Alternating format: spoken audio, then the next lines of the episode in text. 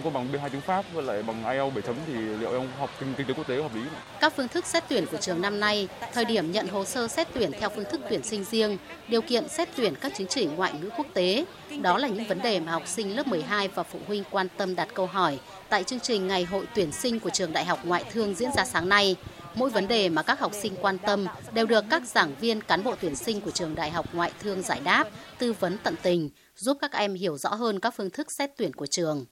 Đến đây thì em không chỉ hỏi về những cái phương thức tuyển sinh nói chung mà còn hỏi về, kiểu, những cái trải nghiệm học ở ngoại thương nữa ạ và những cái tài liệu dễ đọc, dễ hiểu hơn là so với lại nghiên cứu trên mạng ạ. Con cũng được tư vấn đầy đủ các ngành mà con mong muốn nên là con cũng thấy là khá là bổ ích. Các thầy cô, kiểu là, giải đáp những cái mà con đọc ở trên các cái trang mạng không có ấy ạ. Em thấy ờ, khá là đầy đủ và có thể là thỏa mãn được ờ, hết những cái ờ, nhu cầu mong muốn tìm hiểu thêm về phương thức xét tuyển của em rồi ạ. Em thấy những chương trình như này khá là bổ ích để giúp chúng em có cái nhìn thêm bao quát về nhà trường nói chung và cũng như về các ngành học của nhà trường nói riêng ạ. Phó giáo sư Vũ Thị Hiền, trưởng phòng đào tạo trường Đại học Ngoại thương cho biết, về cơ bản, các phương án tuyển sinh của trường năm nay vẫn giữ ổn định như năm ngoái, chỉ có một số điều chỉnh nhỏ về phương thức xét tuyển và tỷ lệ chỉ tiêu giữa các phương thức tuyển sinh. Vì vậy, chương trình cung cấp thêm các thông tin để học sinh và phụ huynh hiểu rõ trước khi đăng ký xét tuyển theo các phương thức riêng của trường.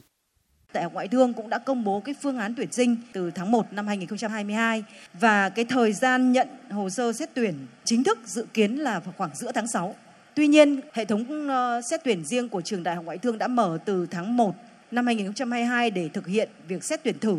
Có nghĩa là thí sinh cứ đăng ký những gì mình đã có lên trên cái hệ thống này và khi vướng mắc gì thì nhà trường sẽ liên tục tư vấn. Và hiện nay trên hệ thống xét tuyển thử của trường Đại học Ngoại thương, cái số lượng hồ sơ nhận được đã lên tới nhiều nghìn hồ sơ rồi.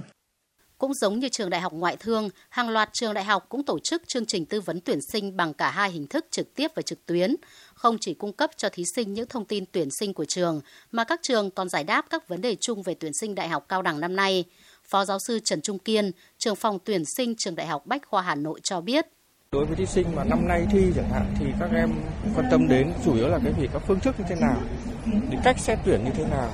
rồi cách ờ, quy đổi điểm ví dụ chứng chỉ ngoại ngữ như thế nào rồi là các ờ, phương thức xét tuyển dựa trên các kết quả kỳ thi riêng chẳng hạn. Thì có cái đặc điểm gì khác so với các cái phương thức khác? Các em cũng mong muốn là để tìm hiểu các cái thông tin đó để tham gia được các cái phương thức tuyển sinh nhiều nhất và tạo thêm cơ hội cho thí sinh theo Phó Giáo sư Triệu Hùng Trường, Phó Hiệu trưởng Trường Đại học Mỏ Địa Chất, hiện các học sinh lớp 12 đang trong quá trình cân nhắc lựa chọn ngành nghề đăng ký xét tuyển, nên các cuộc gọi, tin nhắn, thư điện tử xin tư vấn về chọn ngành học của học sinh tại trường cũng tăng cao. Điều đáng mừng là nhiều em đã xác định rất rõ ngành nghề mình muốn làm việc sau khi ra trường, mà không chọn ngành học theo trào lưu như trước đây. Tư duy và cái phương pháp chọn ngành của em càng ngày càng đi vào thực tiễn. Tôi cảm giác năm nay các em đã có những câu hỏi rất đúng và rất trúng. Ví dụ như là cơ hội việc làm. Ví dụ như học ngành này thì ra làm ở những đâu. Có vẻ như các em cũng không theo cái trào lưu như những năm trước đổ xô vào học những ngành mà thấy hot là học thôi. Năm nay các em phỏng vấn câu rất sâu. Qua đấy thấy rằng là cái quá trình truyền thông nói chung của Bộ Giáo dục Tạo cũng như từng trường đã cho các em thấy được cái bức tranh, cái phương pháp chọn ngành nó tương đối đi vào hiệu quả và thực tiễn. Ngoài việc tư vấn về phương thức xét tuyển, cơ hội việc làm sau khi ra trường, các trường đại học cũng đẩy mạnh tuyên truyền về xu hướng ngành nghề mới. Theo dự thảo quy chế tuyển sinh năm nay, thí sinh sẽ đăng ký xét tuyển một đợt duy nhất sau khi có điểm thi tốt nghiệp trung học phổ thông. Việc các trường đại học tổ chức nhiều chương trình tư vấn tuyển sinh sẽ giúp các em nắm bắt được thông tin ngành nghề mà mình quan tâm từ sớm để có nhiều thời gian cân nhắc lựa chọn ngành học phù hợp.